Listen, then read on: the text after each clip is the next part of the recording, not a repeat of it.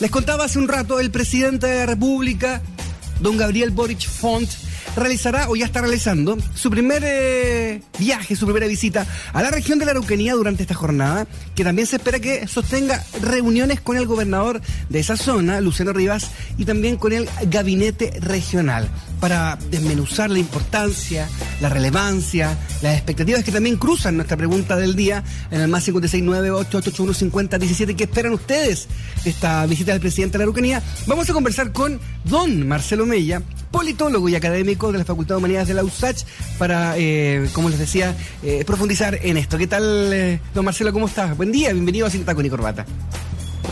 Hola Rodrigo, gusto saludarte, ¿qué tal? Buenos días. No creo que lleguemos a los 24 grados hoy día. Tienes tu, tienes tu resquemor no, ahí, ¿no? ¿no? Vamos a llegar.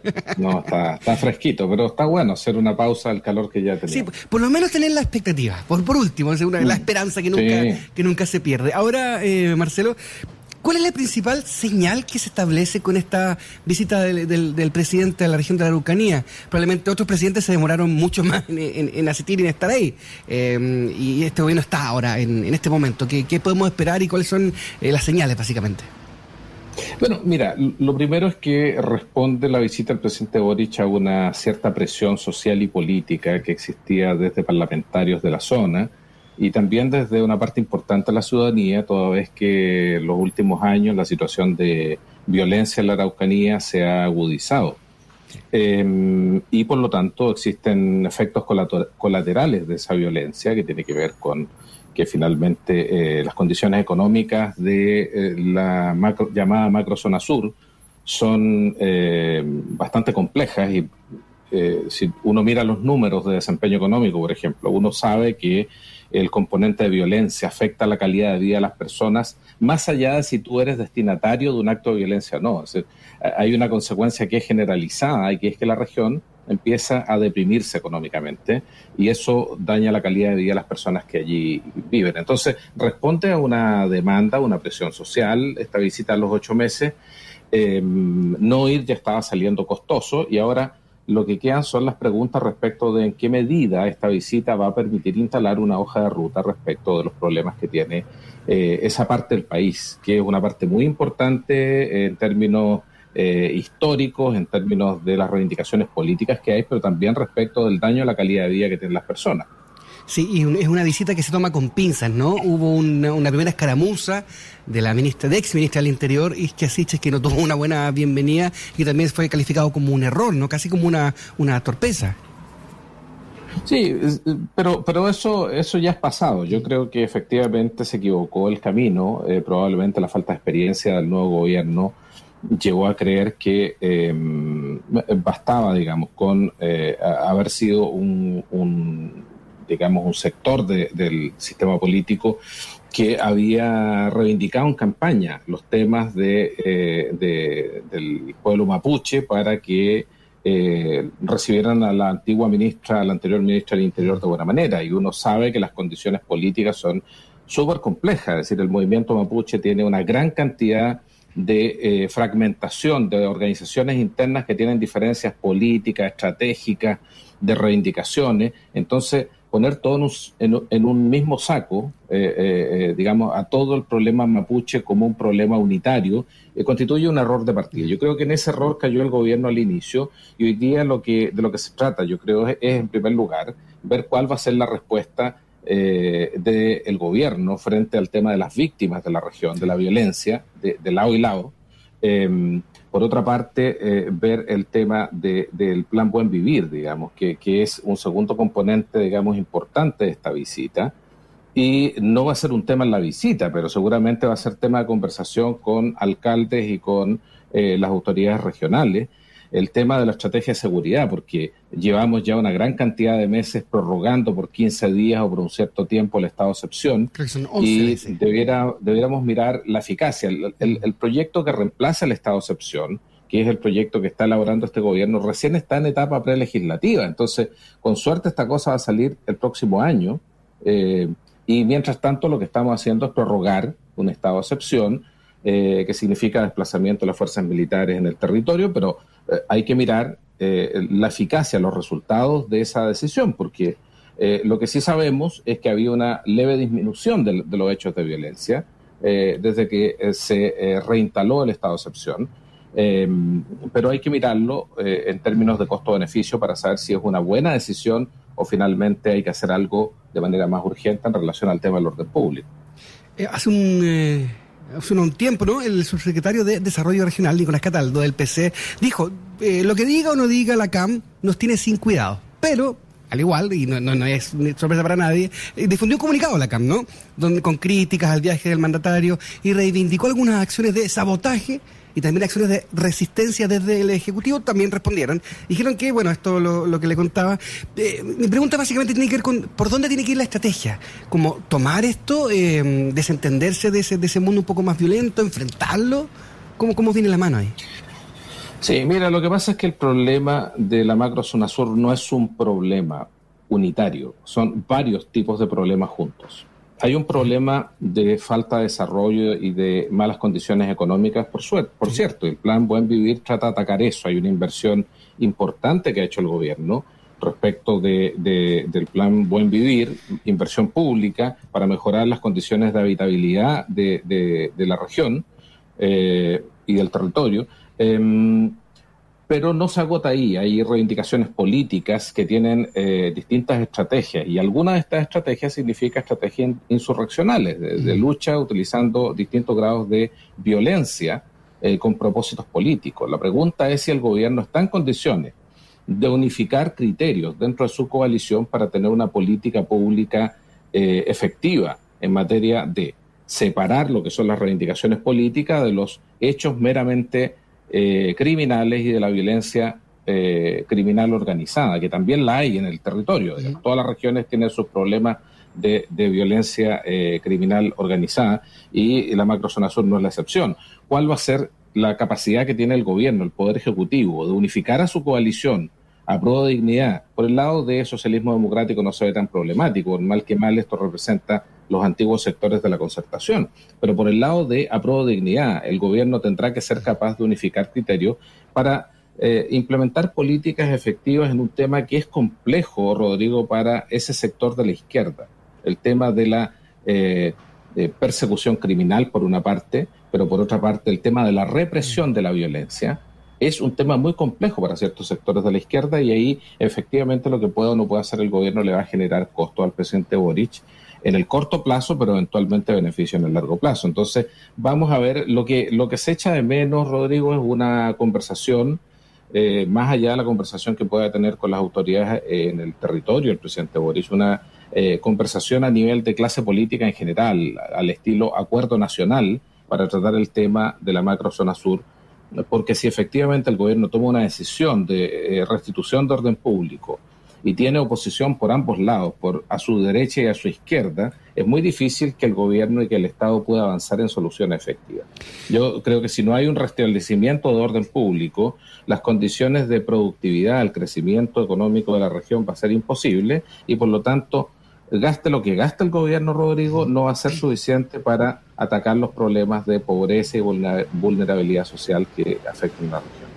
Estamos conversando con Marcelo Mella, politólogo académico de la USACH. esta mañana, haciendo zapping radial, estaba escuchando Tele Radio, ¿no? Y ahí la senadora Carmen Gloria Aravena dijo que, textual, ¿ah? necesitamos que el presidente anuncie cosas económicas, pero la seguridad es clave, las leyes, y de alguna manera eh, tiene que decir terrorismo, reconocer que vivimos una situación compleja, usando la palabra terrorismo. ¿Comparte ese, ese diagnóstico, al menos comunicacional? Mira, yo no creo que, algunos dicen que sí, pero yo no creo que el tema sea el tema de las palabras. Este gobierno ha sido súper insistente en los gestos simbólicos.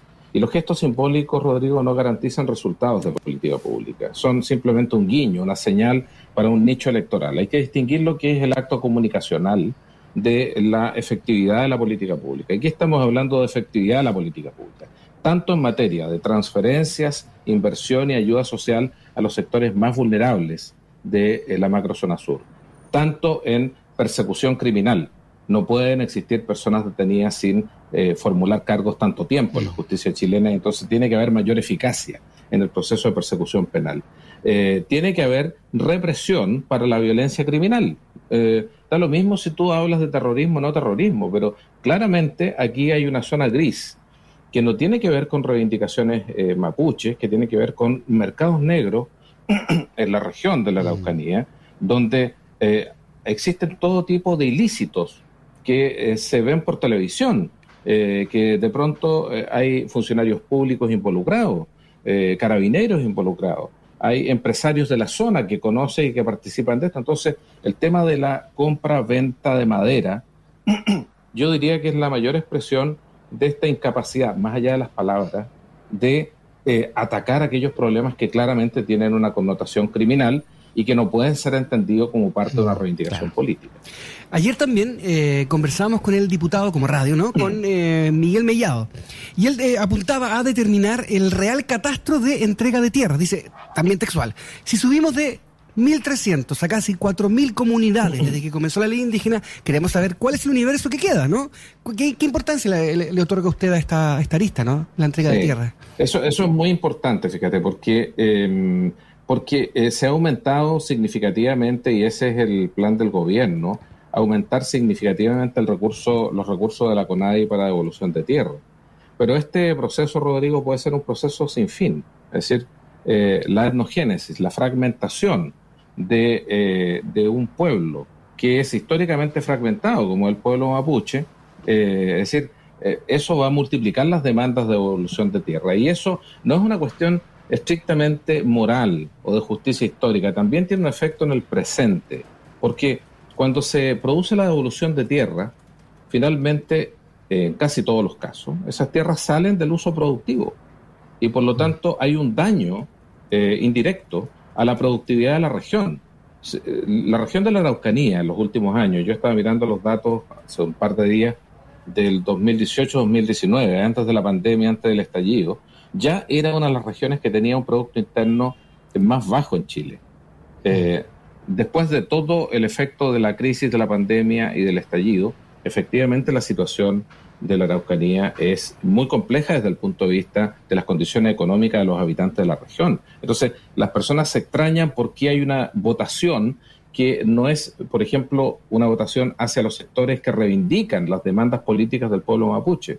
Quizás puede ser, y esto es una hipótesis, porque las condiciones inmediatas que viven las personas son demasiado complejas, demasiado difíciles, y lo que se requieren son respuestas efectivas mirando las condiciones de vida de la población. Entonces uno mira los datos del crecimiento de la economía y efectivamente el último trimestre ha tenido un, un, repunte mayor al histórico, pero de todas maneras la región de la Araucanía tiene un costo económico y de calidad de vida para toda la población, también para la población mapuche, por el nivel de violencia que el Estado no ha podido encauzar políticamente, no ha podido responder a las demandas políticas y finalmente se ha resignado el Estado a convivir con niveles de violencia que dañan la calidad de vida y que limitan las posibilidades de mejoramiento económico y social dentro de la región.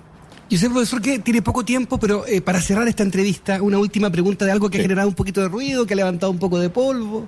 ¿Qué le parece la designación de Beatriz Sánchez como embajadora en México? No, yo tengo un comentario eh, respecto de Beatriz Sánchez, me parece que una persona que, eh, entendiendo que existe la cultura en nuestro país, de que las designaciones de embajadores y embajadoras en aquellos países que se definen para nuestro interés nacional como estratégica, nombramientos o asignaciones estratégicas, usualmente son personas de confianza, que eh, tienen algún merecimiento, alguna capacidad eh, demostrable para poder ocupar esos cargos y ser nombrado por razones de confianza. Creo que en el caso de Beatriz Sánchez ella tiene una formación y tiene condiciones para desempeñar de buena manera el cargo. No así en otros casos donde lamentablemente el caso del embajador eh, eh, en España y claro, yo creo que definitivamente han, habido, han existido nombramientos que son tremendamente equívocos que dan una muy mala señal, eh, porque instalan el tema de la amistocracia dentro de este gobierno que llegó al poder precisamente con un discurso anti-amiguismo, mm. anti-amistocracia. Em, y por otra parte, porque em, hemos visto todos algunas eh, performances que son derechamente eh, fuera de lo que se espera para un representante de nuestro país. Los embajadores y embajadoras no son representantes de un sector político, son representantes del Estado y lo que uno esperaría es que quienes son designados eh, por razones de confianza entendieran claramente eso. Yo no tengo objeciones, por ejemplo, una persona como Luis Mayra, que fue embajador tantos años en Argentina y fue nombrado por razones de confianza, me parece que él cumple absolutamente el perfil. Beatriz Sánchez también, pero creo que en otros casos han habido designaciones eh, equivocadas. Y por otra parte, creo que eh, no es posible que en los números generales un porcentaje tan bajo de los nombramientos totales de embajadores y embajadoras sean diplomáticos de carrera. Hay que hacer un esfuerzo mm. para que en el total el porcentaje de nombramientos de diplomáticos de carrera sea bastante mayor, creo que está en el 20%, y eso es bastante presentable porque habla de un cambio en la política exterior que depende de cada gobierno, y los países que cambian política exterior eh, radicalmente cuando cambia el gobierno no les va bien a nivel internacional.